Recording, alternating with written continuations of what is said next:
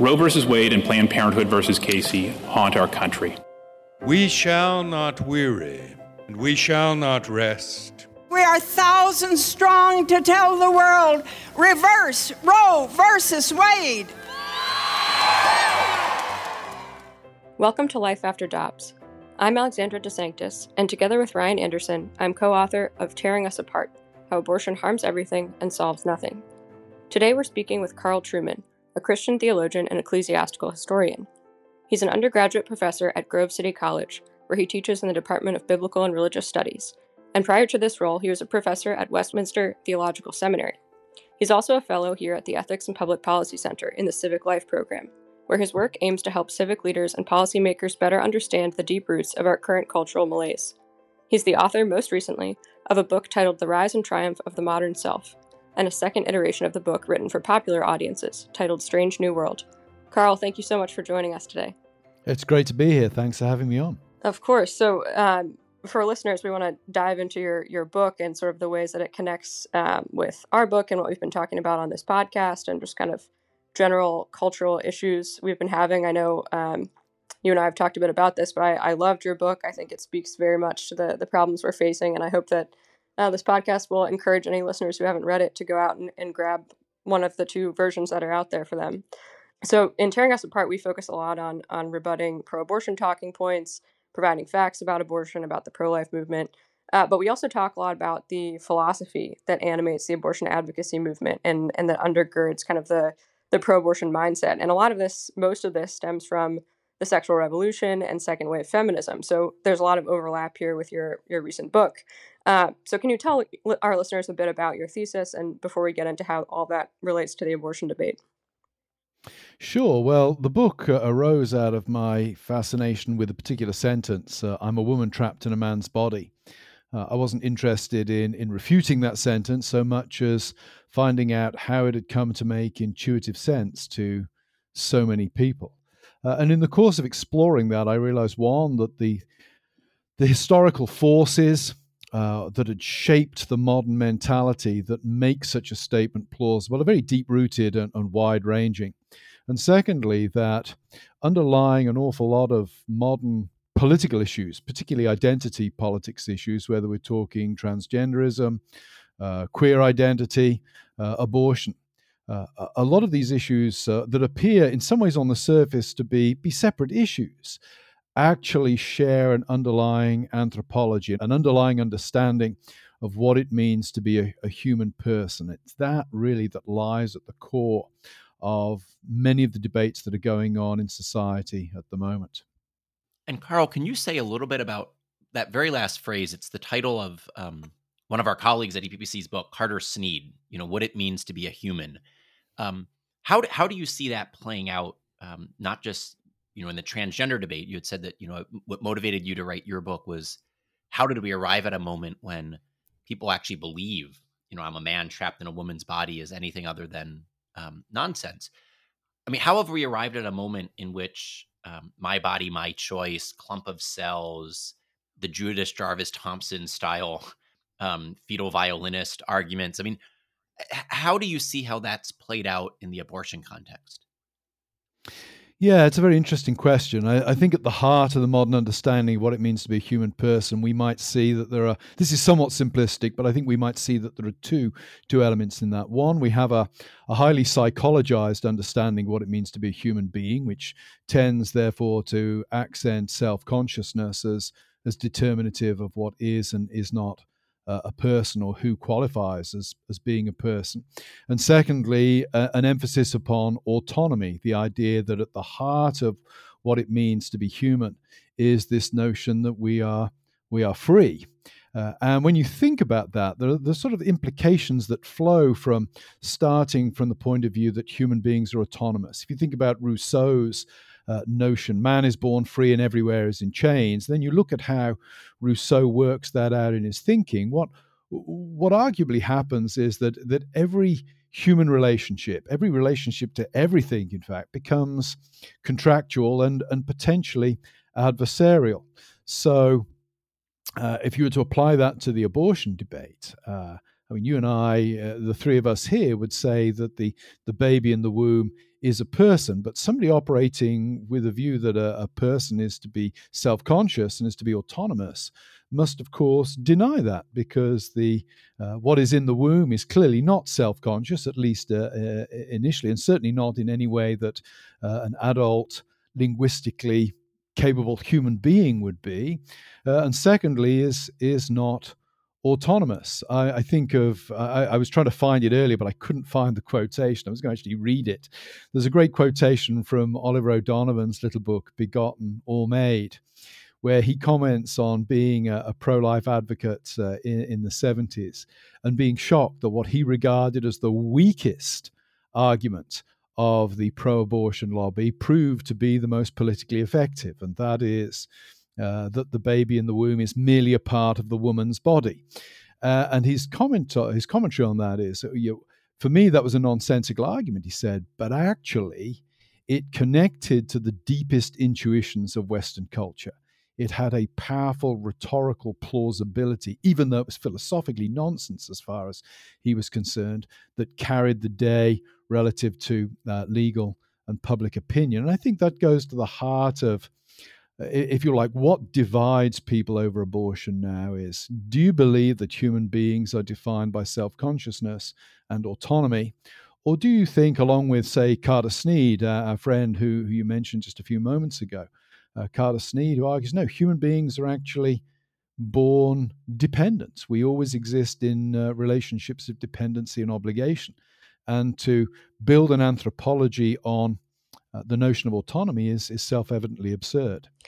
So so to kind of go along with that, um, you're explaining the philosophy very well. And one thing I've always had a hard time understanding, and I, what I think you do so well in, in the book, is how you're able to explain the way that these kind of highbrow philosophical concepts Um, trickle down into popular culture to the point where um, these ideas that, that were kind of somewhere in a, a faction of academia become common knowledge or popular belief. Um, you know, the idea that the, the baby is part of the woman's body, or in your book, the idea that a, a man could in some sense be a woman or vice versa. Um, even for kind of your average person who's never heard about any of the philosophers or the thinkers whose uh, thought kind of got us here.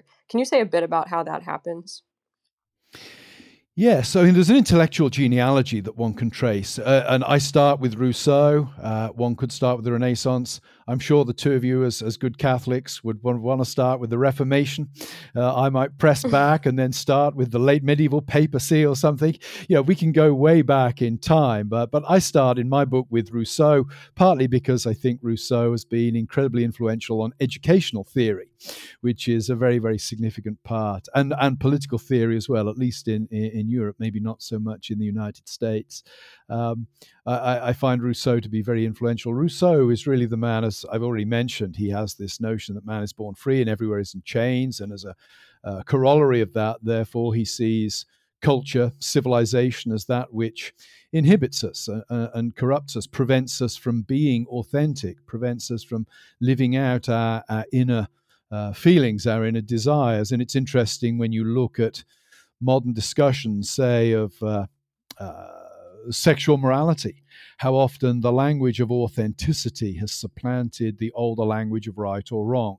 You know, when some leading sports star leaves his wife and runs off with another man, the, the media generally present that as a kind of liberation, that, that finally this person is able to be who they they always have been. That's, that's language that I think we can find in that tradition of uh, what Charles Taylor uh, would call expressive individualism, this idea that we are constituted by our inner feelings and we are made authentic by our ability to express those inner feelings without that being twisted and perverted uh, by uh, the culture around us.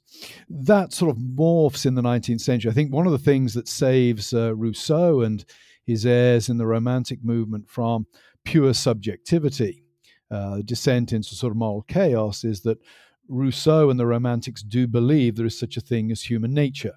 In other words, uh, if we can just get back to human nature before society corrupted it, we would all be empathetic. We would all conform to a, a natural morality or natural ethic uh, rooted in empathy for others.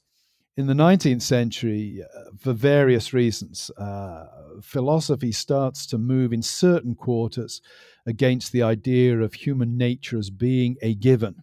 Uh, we find it in Hegel, for example, where human nature becomes something that's always in process. That's picked up by Marx and, and radicalized, uh, as many of our listeners will know, in a particularly materialist direction. We have Charles Darwin, who relativizes uh, uh, human nature in comparison, you know, makes it part of a process of, of evolution. And so what we might think of as, as moral codes that are inherent to being uh, human become simply Uh, mystifications or rationalizations of patterns of thinking and behavior that are required for the benefit of the species. And uh, my, my favorite nineteenth century philosopher, Friedrich Nietzsche, sort of blows the whole thing apart and essentially says uh, human nature is a, a, a mystical vestige of theism, of Christianity. If you get rid of God, then we need to get rid of this idea that human nature comes with Uh, a natural moral framework supplied, so to speak, and, and really clears the way there for the kind of radical autonomy we see today. How that stuff trickles down to the ordinary man or, or woman in the street is, is, is a complicated question, but I think I would throw in two things at this point. I would, I'd want to bring in my sort of Augustinianism and say, we like to think that we're gods. There's a natural tendency in human beings to want to be autonomous, to want to be free. We experience life as free, intentional beings, and we like that. So any philosophy that uh, preaches up autonomy and freedom is likely to strike a chord in our hearts. And secondly, I think technology.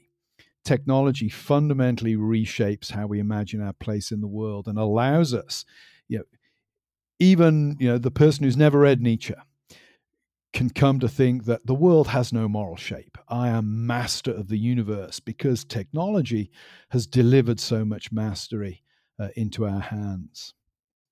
That's really, um, really helpful, because if you think about this, if, if there wasn't an abortion pill, if there wasn't synthetic testosterone, if there wasn't um, surgical abortion procedures, if there wasn't sex reassignment surgeries, many of these ideas, you know, really couldn't get off the ground and running, right? It's only with um, some of these new technologies um, that, you know, certain, you know, you know, just, you know, far-fetched ideas could even become, you know, lived possibilities. Um, but before saying more about that, I, I want to um, go back to the intellectual genealogy, because, you know, you're not just an intellectual a historian. You are a historian, but you're also a theologian, a philosopher, a, a, a pastor. And I think it would be helpful for listeners to know, what's the alternative? Um, you know, the two major ideas you've been um, discussing, one of them you've mentioned by name, expressive individualism. Uh, and then the other one, um, you know, is more or less body-self dualism, uh, the idea that, you know, we're, yeah. we're higher consciousnesses. Well, what's the truth of the matter? You know, but both historically, you know, those two ideas Um, are in response to what had been both kind of an Aristotelian and a Christian orthodoxy, but not just as a historical matter, just as a, as a, as a truth matter. What should people believe about themselves when it comes to both the dualism question and the expressive individualism question? Yeah, well, the, the, first of all, I would say one of the things we need to realize is that our intuitions of autonomy are self-evident nonsense. Uh, I was speaking in Lancaster a couple of months ago, and, and my oldest son and my daughter-in-law uh, came along with what was then, I, I think, my five-week-old granddaughter. Uh, I think it was the first time my oldest son, other than hearing me preach occasionally on a Sunday when he was younger, uh, first time it ever turned up to hear me speak at anything, I think. And halfway through the lecture, I was talking about the, you know, man is born free and everywhere is in chains. And I got my son to stand up and, and hold my uh, granddaughter up. And I said to everyone, you know, turn around, look at my granddaughter. Uh, is she born free? Is she autonomous? And I think it was, you know, when you're faced with an example like that, it's patently obvious that the idea of human beings defined by radical autonomy is self-evident nonsense, even though intuitively we are attuned to believe that. As soon as you reflect upon it, it is self-evident nonsense. And that, I think, leads us to the significance uh, of the body, because the next question, of course, is, well, why is my granddaughter uh, not autonomous? And the answer is because she's very tiny. She can't even crawl at this point. She can't feed herself. She can't clean herself. She's utterly dependent upon somebody else for her survival. And uh, so I, I think, Ryan, in, in answer to, sort of part answer to the question is we need to, to press back and, and get people to just reflect for a moment upon the implications of uh, intuitions towards autonomy. Secondly, we need to start thinking about the, the importance of, of our bodies for who we are. And I, I think here actually that, that, that Christianity, there are moments, I think, where some forms of Christianity or some popular ideas in Christianity uh, are part of the problem rather than part of the solution. Uh, a lot of Christians, when you talk to them, tend to think that the real us is our souls, uh, not so much our bodies. And I'm always saying to students at Grove, you know, if the real us is just our souls, then there's no need for resurrection. Uh, the gospel doesn't end on the cross. It, it, it culminates in the resurrection. And there's a bit, uh, you're going to appreciate me citing Thomas Aquinas here. I love that bit in Thomas Aquinas' Summa where he talks about what happens after you die. And uh, he makes the comment that when you die, your soul goes immediately to be with the Lord. But then he qualifies that. And he says, but it isn't you.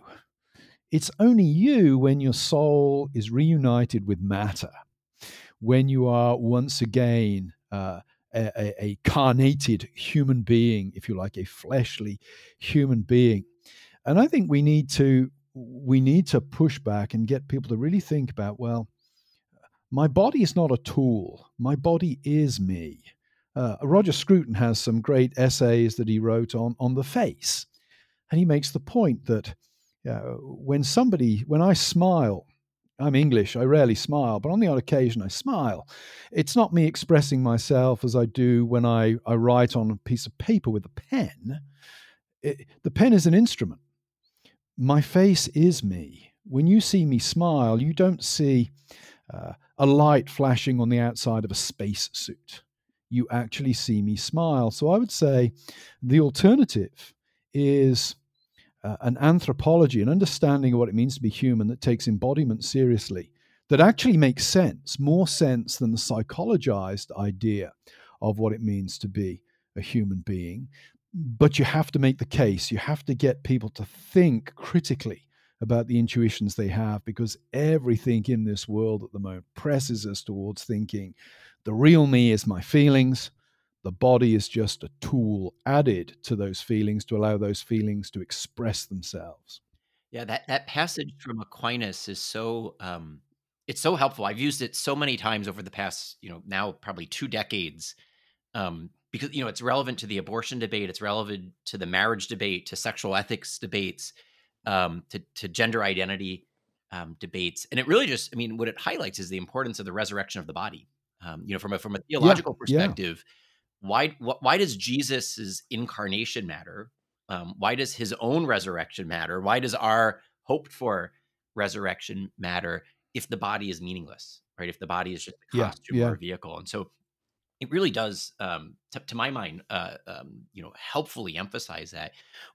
One other thing, I, I know Zan wants to get in with, with, with another question, but um, I also wonder, you, you, you, you didn't uh, hit on this yet, but I know you, You, you you think this, so I just kind of want to invite you to say a little bit. But I mean, I also wonder how much of this is a loss of a sense of creation, um, that we are creatures and that there's a creator, um, has given rise um, to expressive individualism. You know, so, so almost like, well, what's the alternative? If, if I'm not going to be true to myself, who or what am I going to be true to, right? And, and so I, I, I almost yeah. wonder how much of that, you know, if if there's not a natural law giver, then what real binding force does the natural law have?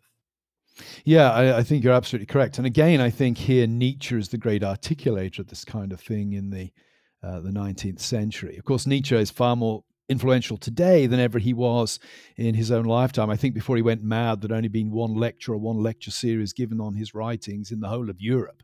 So he was a minor figure in the nineteenth century and is a giant today. And I think reading Nietzsche really clarified for me precisely the point you're making there, Ryan, that you know, if God is dead, everything is up for grabs. Uh, and it makes no sense for everything not to be up for grabs if if God is dead. We need, you know, Nietzsche's madman passage in the Gay Science is is interesting, where the madman declares that God is dead, because it's not, it's an exhilarating passage, but it's not a triumphant passage, in that Nietzsche's really saying there, we've killed God, we've got rid of God, now we have to rise to the challenge of being gods ourselves. We need to, everything has to be changed. We have, every value has to be transvalued. We have to become, we have to take on the task that we once ascribed uh, to God. And where that leads, I think, and I don't think Nietzsche would have wanted it to lead in this direction, but where it's ultimately led to in our day is a kind of hedonistic live for the moment. Uh, that's where this stuff ends up, because when there is nothing transcendent uh, to work for, uh, the emphasis becomes on on immediate pleasure or continual points of immediate pleasure and satisfaction. Example I use in class repeatedly, uh, uh, I've used this in lecture as well, is Cologne Cathedral. I think started building Cologne Cathedral in twelve forty-eight. I think it was completed around about eighteen eighty-eight. That's six hundred forty years now. two hundred years were taken out for the Reformation and wars of religion, et cetera, et cetera. But even so, we know that on day one, the, the architect and the first man who hewed the first stone uh, knew that he would never walk through the doors of the cathedral to worship the God for whom he was building. Uh, reflect on architecture today. We don't build buildings to last. Now, in one way, it may seem a trivial example, but it goes to the heart of, of how we think today, and that is short-term, and it has to deliver here and now in my own lifetime. So, yeah, I think the loss of the transcendent is, is devastating. And a lot of secular Or, or philosophers that I would regard as secular philosophers, I think, pick up on this. Um, Philip Rieff, that I deal with in my book, uh, he he was an agnostic as far as I know, but he thought the loss of religion was devastating for the way people related to the world. Uh, there's some debate about whether Roger Scruton was a, a committed Christian or not, but certainly in his books, I get the impression that religion is useful more than it's true because of what it, it delivers. And so I think even in those thinkers, you see, yeah, a loss of the transcendent. These men who may not necessarily be orthodox believers themselves see that the loss of the transcendent jeopardizes civilization, jeopardizes life, things like that. So I'm, I'm going to ask one more uh, follow-up, and then and then I'll shut up for a, a while. But um, when when you quoted Nietzsche on, you know, if God is dead, all is permissible, um, you, you, it got me thinking more and more about how um, pro-abortion activists will say, don't impose your morality on me, or don't impose your theology on me, as part of um, their defense of the abortion license. And, you know, on the one hand, they're right. On the other hand, they're wrong. You know, Zan and I write something in the book to the effect that, you know, laws prohibiting fetal homicide are no more religious, but also no less religious than laws that prohibit adult homicide. Right. And so if the secularist yeah. doesn't have a good answer for why, you know, we shouldn't kill each other, you, me, and Alexandra, um, then, you know, the secularist probably also doesn't have a good explanation for why we shouldn't kill our unborn children. And that it's really only with the rise of Christianity um, that we see the universalizable principle that every human being has intrinsic worth and dignity because every human being is made in the image and likeness of God. Um, there obviously are natural law arguments that also support that. Um, but, you know, Nietzsche saw pretty clearly that if you got rid of that, um, you know, what, what, what is left there? And so it, it's a weird situation in which the uh, secularists who are pro-abortion, they're partly right, but not right in the way that they think they are, right? Because they, it, it's not just going to be limited to abortion because, um, you know, our, sound morality on abortion is no more distinctively religious than sound morality on any other issue of justice is. Right. And, um, so anyway, so I, I just wanted to ask you, like, how do you think about, because I imagine, you know, since you are not Catholic, you're not a Catholic integralist, you know, how do you think about the role of religion in the public square? How do you think about the role of morality when it comes to legislation? Um, you know, what have we lost by having functionally secular uh, political conversations? And, and what's the alternative?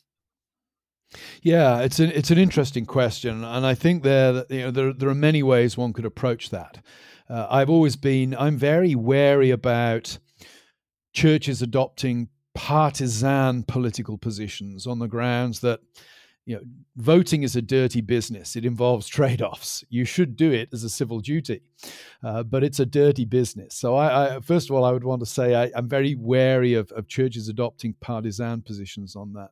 Secondly, I've, I, I, I, I really do think that that Christians should bring their faith to bear on the way they vote. That is not to prescribe the way they vote, but I do hope, when I was a pastor, I'm not a pastor anymore, but when I was a pastor, I hoped that what people heard from the pulpit each week shaped the way they thought about the world and inevitably would, would inform the way they would cast their vote.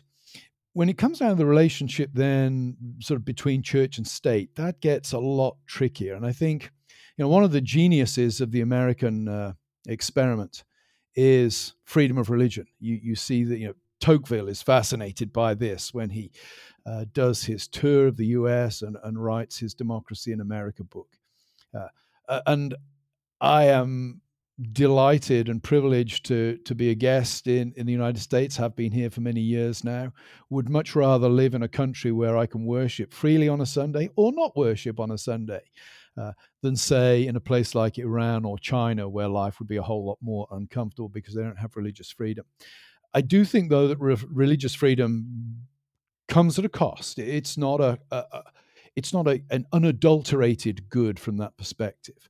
Uh, in that, for one thing, it it makes the church, it tilts the church more towards a consumer thing uh, than the old traditional authoritative church of the Middle East. I joke, uh, I, I hope you're not offended by this, but I pull Catholic friends' legs by saying, you know, uh, you're all Pro- you're Protestants too. You choose to be Catholics today. You know, we uh, Charles Taylor makes the point, you can you can believe the same today that somebody believed in fifteen hundred, but you cannot believe in the same way because today that's cross-pressured. You're making a choice, et cetera, et cetera. Uh, so I think there are there are drawbacks to freedom of religion, and one of them is, I think, that Uh, in a democracy, people with views that that we find abominable uh, have the right to express those views, have the right to vote according to those views, and have the right to have legislation put in place if if they win elections. That's a price we pay for democracy. So I'm not sure if that's answering your question in quite the way you expected, Ryan, but sort of say, it's a messy business, isn't it? Uh, uh, I hope that Christians allow their Christian faith to inform their voting. Uh, but I'm very uncomfortable with any notion of the church taking secular power in any significant yeah. way. No, no, it, it, it, exactly what I was expecting. That, that you know that, that it's a mixed bag and it's muddy. It's not black or white. It's um, it's complicated, which which means we have to think carefully uh, and act prudently. So you know, that, that that was perfect. Yeah, I really appreciate that answer too, and I think it's um it's helpful because along with the idea that the the baby is the unborn baby is part of the mother's body, one of the most common arguments I hear from abortion supporters is, "Don't impose your religion on me," right? Why should we all have to abide by your Christian religious beliefs? And I my response when I've been asked this thus far in um, interviews is, "You'll be shocked to know, Ryan, and I don't cite the Bible or the Catechism of the Catholic Church a single time because this is all accessible by reason. It's informed by our faith, of yeah. course, but." Um, it's no more an imposition of our religious beliefs than a, you know, a law or practice against slavery, for example. Um, yeah, and, and I think, you know, just as an example, and one example I use in class, and you'll appreciate this, Ryan, because I know that he's a mentor and a good friend of yours. I, uh, again, going back to the issue of, of real embodiment rather than abstraction. If you could imagine a scene where Robbie George and Peter Singer are walking down uh, Nassau Street in Princeton one night, and they hear a baby crying in a doorway, and they look across, and it's a newborn baby abandoned in a doorway. My guess is that there would be no disagreement between those two men over what to do in that situation. They would call for help for the child, even though theoretically they are very, very far apart. Why? Because when you're confronted with real people in real concrete situations, you don't need to hold to certain philosophical positions to intuitively and instinctively react in the right way. Yeah, that's right. It's funny. I think of something, I believe it was um, Charles Kamosi, who's a um, very pro-life Catholic writer, has written about uh, Peter Singer's kind of difficulty applying his own beliefs about end of life to his own mother, I think it was, oh, yeah. um, which is, I think, very telling. I've, I found an interview with Peter Singer online that I quote uh, in class, where uh, an interviewer presses Peter Singer on that point and says, aren't you being rather inconsistent? And Singer's response is, and I think I'm quoting him verbatim, I guess it's different when it's your own mother. Yeah, right. I find that. Well, of course yeah, it is. Exactly. Of course it is, man. Yeah. It's really interesting, kind of the, the fact that he's it's not an abstraction honest. anymore. Yeah, yeah. Those are the those are the breasts that nurse you, man. That's not an abstraction. Yeah. Well, let's let's switch gears a bit. I think most most of our listeners certainly, and most people are are familiar with the concept of the sexual revolution. They know kind of historically when it happened, um, but I don't think they know much about what instigated it, or uh, you know, what much about the philosophy undergirding it, apart from just kind of the basic sense that these feminists, the free love movement, kind of wanted to take apart the family because it was oppressive, I guess, was probably the main the main idea. Um, I think this philosophy is the the sort of main, in addition to what you've been talking about, as you know, the self is this autonomous, uh, self-defining, self-directing individual, expressive individual. Uh, I think this is the main concept undergirding the pro-abortion movement now. So could you could you say a bit about some of the main concepts that drove the second wave feminists and and the proponents of the sexual revolution? Yeah, I mean, I think if we're looking at second wave feminism, I would zero in on Simone de Beauvoir, uh, the the companion, lover, once a part, of, sometime lover, but lifetime companion of Jean-Paul Sartre. When I teach on de Beauvoir in class, I always make the point to students that I think she's more brilliant than Sartre is. I mean, Sartre is is kind of an antique now. De Beauvoir's thinking, I think, continues to inform things. Uh, de Beauvoir is an interesting figure. In, in part, she's she both builds upon and reacts against Sigmund Freud. I think Freud is the critical figure for the development of, of sexual politics as we now see it, though Freud himself was a, a fairly conservative figure in many ways. Freud is the man who sees you know, sexual desire as lying at the very heart of what we are as human beings. His three essays on sexuality, he develops this way of looking at the development of human beings from birth right the way through to adulthood, always in terms of the nature and direction of an expression of sexual desire. And what Freud does is he makes sexual desire uh, a, a key component of who we are. You know, if you read the Bible, uh, you will see sex uh, in various places, but it's always sex as behavior. Freud is the man who turns sex into a, a, a sort of a psychological thing, if you like, to the extent that I, uh, if if a teenager goes to his parents today and says, you know, Dad, I think I'm gay, the teenager may not be making any statement about any sexual experience he's engaged in. He's he's simply talking about the direction or the nature of his sexual desire. De Beauvoir reacts against Freud somewhat because you know, Freud has a very low view of women. Uh, essentially, the problem with women is they're neurotic because they want to be men. And de Beauvoir, I think, rightly reacts against that.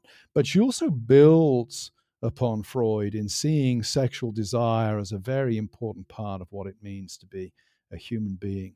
Secondly, she builds upon a, a tradition that one can see, it, it certainly predates second wave feminism, but it becomes something of a hallmark of second wave feminism, uh, that the The major problem with women is that they can conceive. And I think here we see some of the seeds of, of the modern transgender movement as well. Uh, with de Beauvoir, when you read de Beauvoir, it's very clear that conception is a problem, that getting pregnant is a burden. It's a hindrance to the woman fulfilling herself. And if I can recommend a book to listeners, uh, Abigail Favale's new book, The Genesis of Gender, is has a chapter on de Beauvoir that is a brilliant summary, I think, of, of her on this point. It's a, it's so conception book. becomes a... Pr- you're, you're yeah, exactly so right. Good. It is. It is. Um, it's uh, it, So pregnancy becomes a, a problem, and that, of course, provides, if you like, the we might say the intellectual uh, framework then for the use of Uh, of abortion and contraceptives that we see uh, really emerging uh, in in the nineteen fifties, and then the nineteen sixties is when it really takes off with the advent of the uh, uh, of the pill. But pregnancy becomes a problem, and you see this perhaps in its most politically dramatic form in the work of somebody like Shulamith Firestone.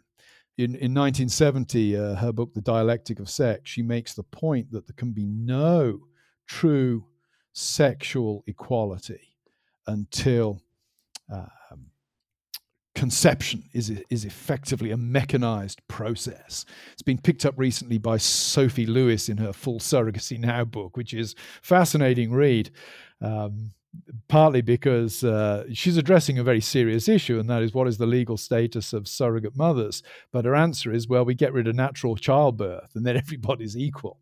Uh, she puts that forward as a serious suggestion. But you, you see this idea of pregnancy as the problem, expressed in, in a very pointed form in, in, in Shulamith Firestone.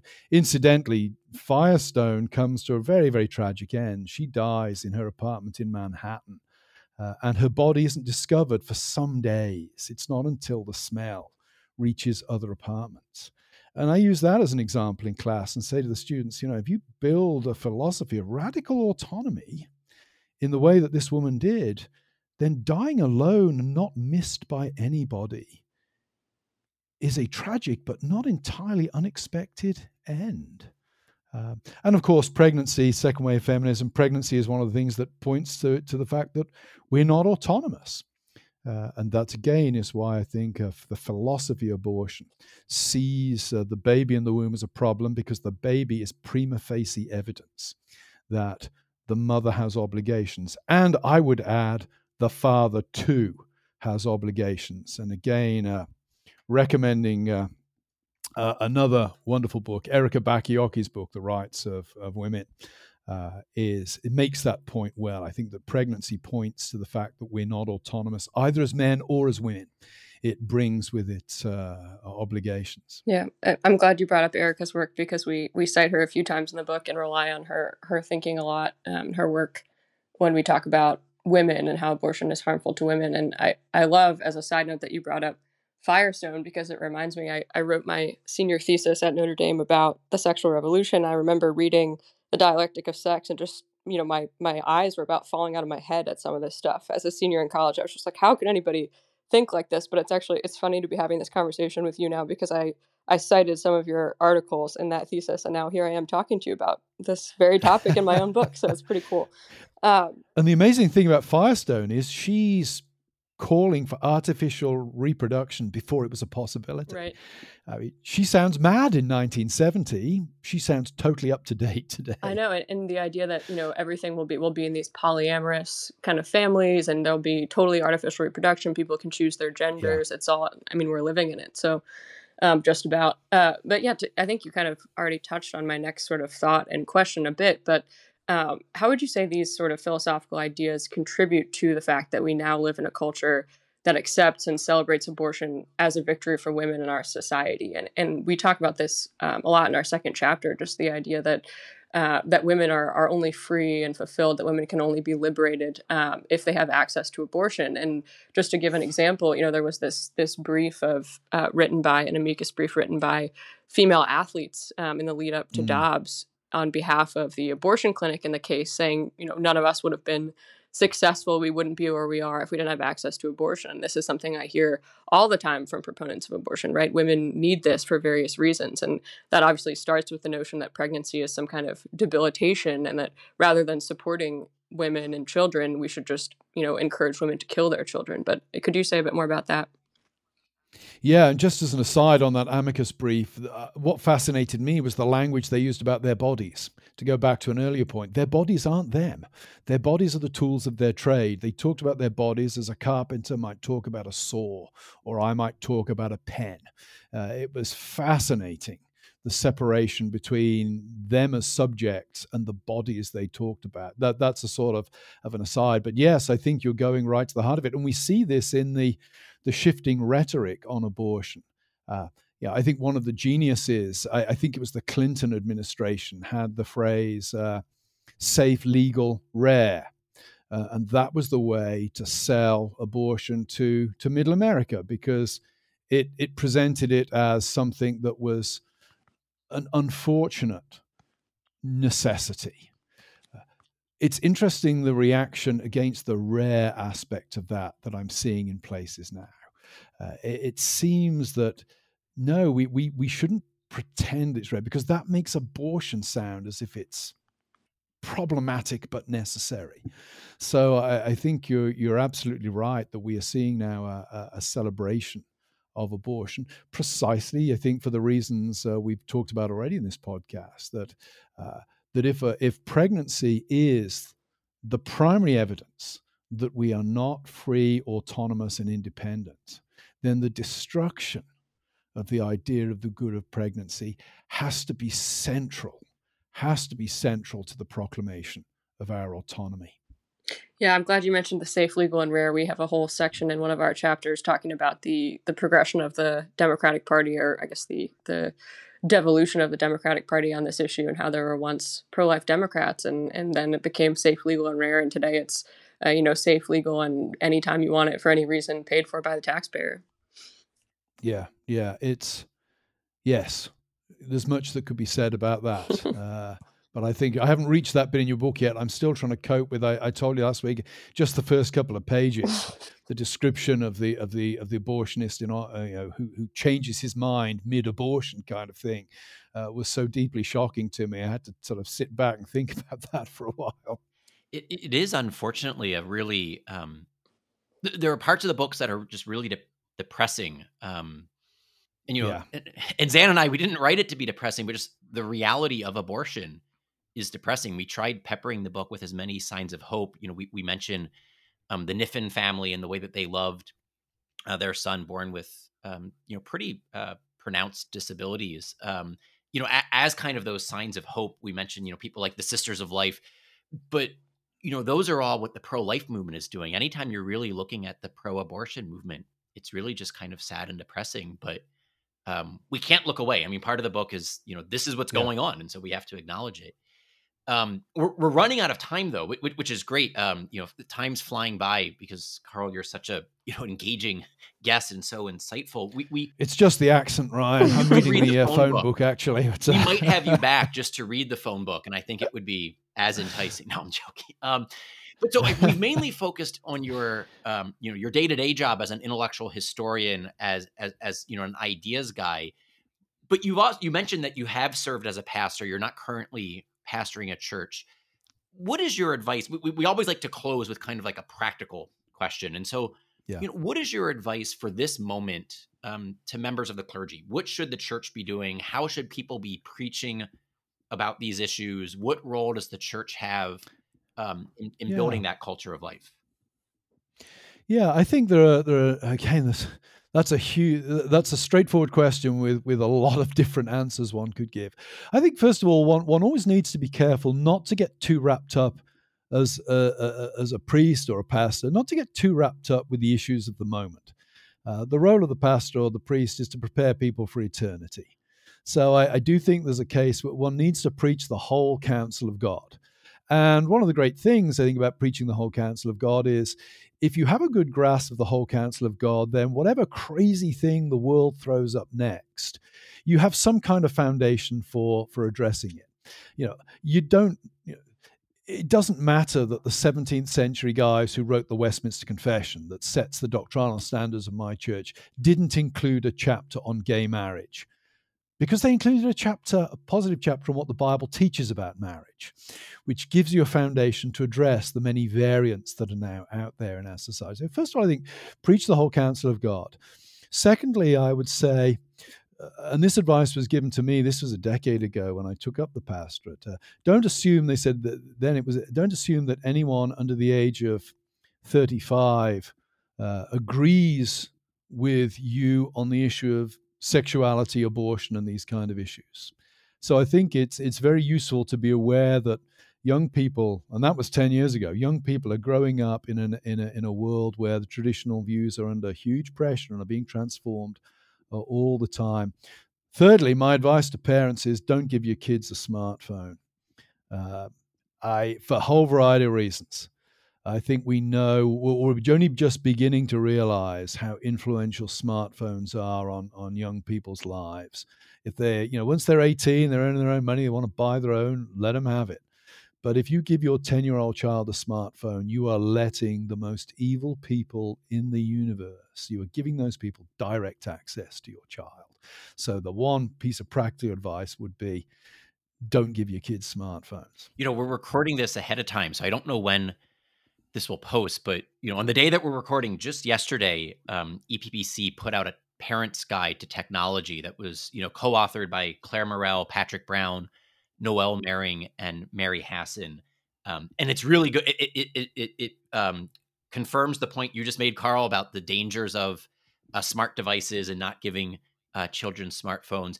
But it goes through, you know, various um, uh, uh, uh, social media sites that you might be accessing from a desktop computer, a whole host of harms to children that technology, particularly um, uh, uh, social media and kind of, um, you know, smart devices pose to children. You know, so it highlights all of the threats, but then it also gives parents some resources in terms of various filters that they can put on laptops, T Vs, smart T Vs, um, uh, smart devices. If you, you know, you can also get dumb phones for your kids. If your kid needs a phone to be able to call you after soccer practice ends, you know, how you can set it up so the kid can't get around, you know, the, the, the functionality restraints that you put on it. So it's, it's a really good resource um, that I commend. I don't know when this will be published, but, you know, it, it'll be on our website in perpetuity. So whenever this is released, you know, it's something I commend to our listeners.